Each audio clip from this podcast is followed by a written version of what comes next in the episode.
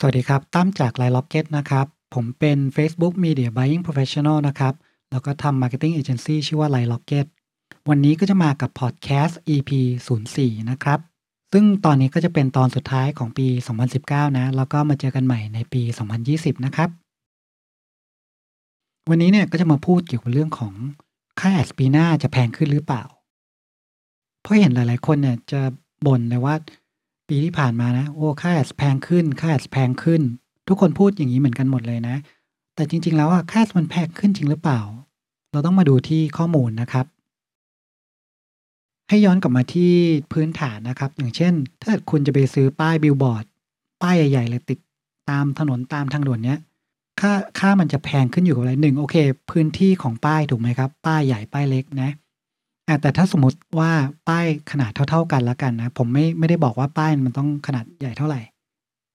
ความแพงของป้ายเนี้ยมันขึ้นอยู่กับสถานที่ถูกไหมครับ ถ้าเกิดสถานที่นั้นเนี่ยเป็นอย่างเช่นทางด่วนเนาะรถผ่านกันเยอะมากเลยวันหนึ่งคนเห็นเป็นเป็นหมื่นเป็นแสนคนอย่างเงี้ย ค่าป้ายก็จะแพงถูกไหมครับ ถ้าเกิดคุณเอาป้ายนี้ไปติดตามต่างจังหวัด หรือว่าในที่ที่แบบไม่ค่อยมีคนเนี่ย ป้ายโฆษณาก็จะถูกมาก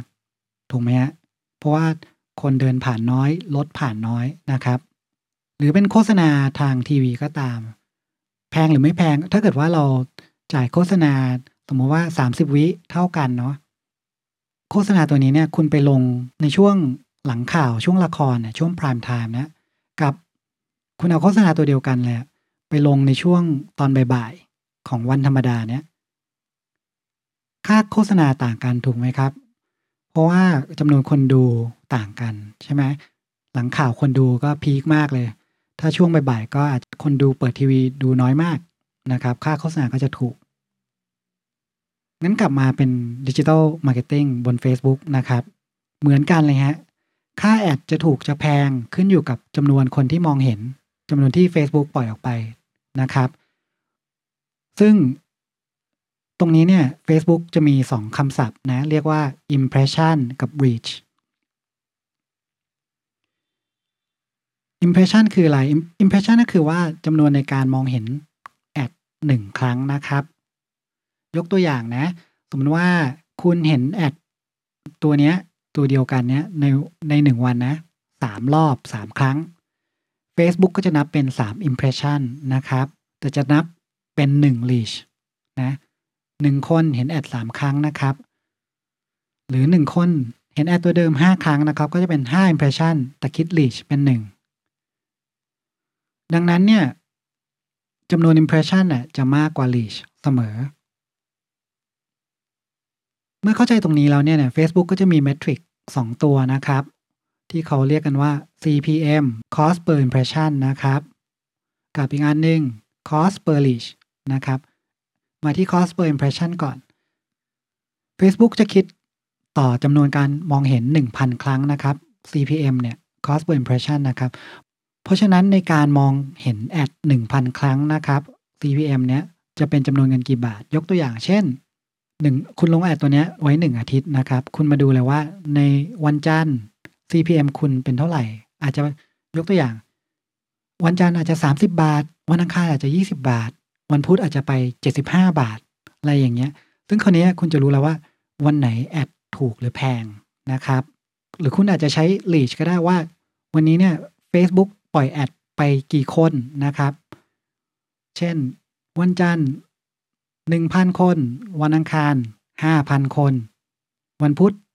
300 คน อะไรอย่างเงี้ยนะครับ คราวนี้เนี่ยคุณมาดูเมทริก พวกเนี้ย CPM หรือ CPR นะครับ เลือกตัวใดตัวหนึ่งก็ได้นะ เพราะว่ามันจะล้อกัน เพราะฉะนั้นเนี่ยค่าแอดจะถูกหรือแพงนะครับ ไม่ต้องไปวัดด้วยเมทริกตัวอื่นนะ ให้วัดด้วย CPM หรือ CPR แต่ค่าตรงนี้เนี่ยนะครับก็จะขึ้นอยู่กับเพจของแต่ละคนนะครับ คุณเอาไปเปรียบเทียบกันไม่ค่อยได้นะ เพราะว่าการทำ targeting ของแต่ละเพจของแต่ละธุรกิจไม่เหมือนกัน คุณตั้งเป้าหมายคนละกลุ่ม คนละความสนใจนะเพราะฉะนั้นเนี่ยค่าแอดมันไม่เท่ากันแน่นอนนะครับ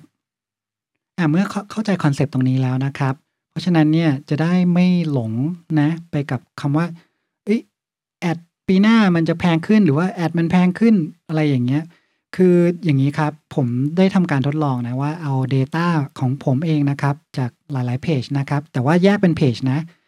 ย้อนหลังเมื่อ 4-5 ปีนะครับ โอเค ผมอาจจะทำหลายแคมเปญหลายจุดประสงค์ในการยิงแอดก็ตามนี่แหละ แต่ว่าไอ้สิ่งที่มันวัดกันได้เนี่ยนะก็คือตัว CPM นะครับ เพราะว่าโอเค targeting ผมก็อาจจะไม่ได้ต่างจากเดิมนะผมนับว่าเป็นหนึ่งธุรกิจ ผมดูตรงนี้มากกว่านะว่าในช่วง 4-5 ปีที่ผ่านมาเนี่ย CPM มันเป็นเท่าไหร่ เมื่อพอดกราฟออกมาแล้วอะ่ะเราก็ดูเทรนไลน์นะ CPM ไม่ได้แพงขึ้นเลยครับ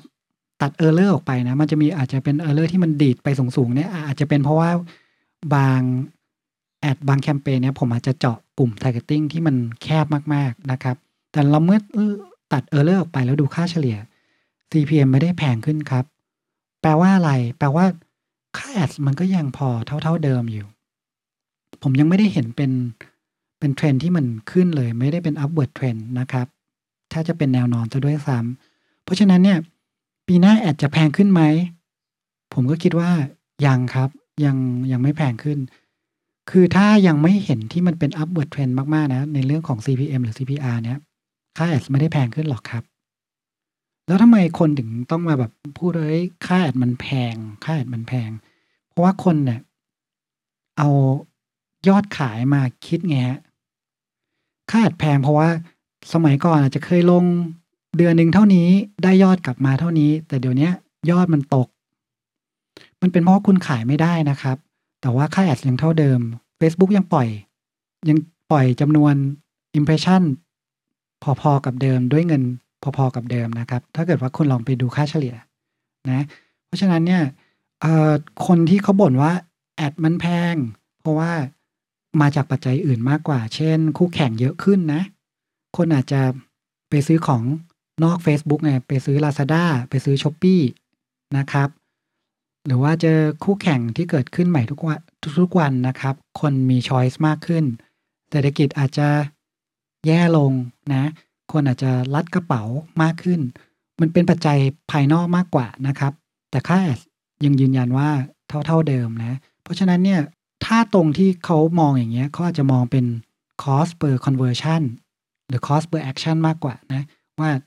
ลงเงิน 500 บาทหรือ 1,000 บาท จะได้กลับมากี่ออเดอร์ หรือเป็นยอดเท่านี้อะไรอย่างเงี้ย ซึ่งแน่นอนครับตรงนี้เนี่ยมันแพงขึ้น แต่ด้วยปัจจัยที่พูดก่อนหน้านี้นะครับ ครับก็หวังว่าตอนนี้ก็พอจะเป็นประโยชน์ให้กับทุกท่านนะครับ ในการทำ digital marketing ในการทำ ad บน Facebook นะ ให้คุณปรับ mindset แล้วก็เข้าใจนะครับว่าเอสุดท้ายแล้วเนี่ยสิ่งที่คนเขาพูดกันอะมันเป็นยังไง ซึ่งเราพิสูจน์กันด้วย Data นะ Data ที่เรามีอยู่นะครับสำหรับวันนี้ก็ฝากไว้เท่านี้นะครับ แล้วก็หากเป็นประโยชน์ก็ฝากแชร์ให้กับเพื่อนๆด้วยนะครับ แล้วก็ฝากกดติดตามพอดแคสต์ของไลล็อกเก็ตนะครับ แล้วก็กดไลค์ที่ page Facebook แล้วก็ subscribe ที่ YouTube Channel ไลล็อกเก็ตเช่นกันนะครับ ผมตั้มจากไลล็อกเก็ตนะครับ อยากให้คุณขึ้นยานให้ถูกจะได้ไม่หลงทางเสียเวลา แล้วก็ขอให้ทุกท่านมีความสุขในปี 2020 ทำ ad กันสนุกสนานไม่ต้องซีเรียสมากนะครับแล้วก็มาลุยกันต่อนะครับ ในปี 2020 ขอให้ทุกท่านประสบความสำเร็จในการทำธุรกิจออนไลน์ แล้วก็ทำ ad ด้วยครับ ขอบคุณมากครับ Happy New Year ครับ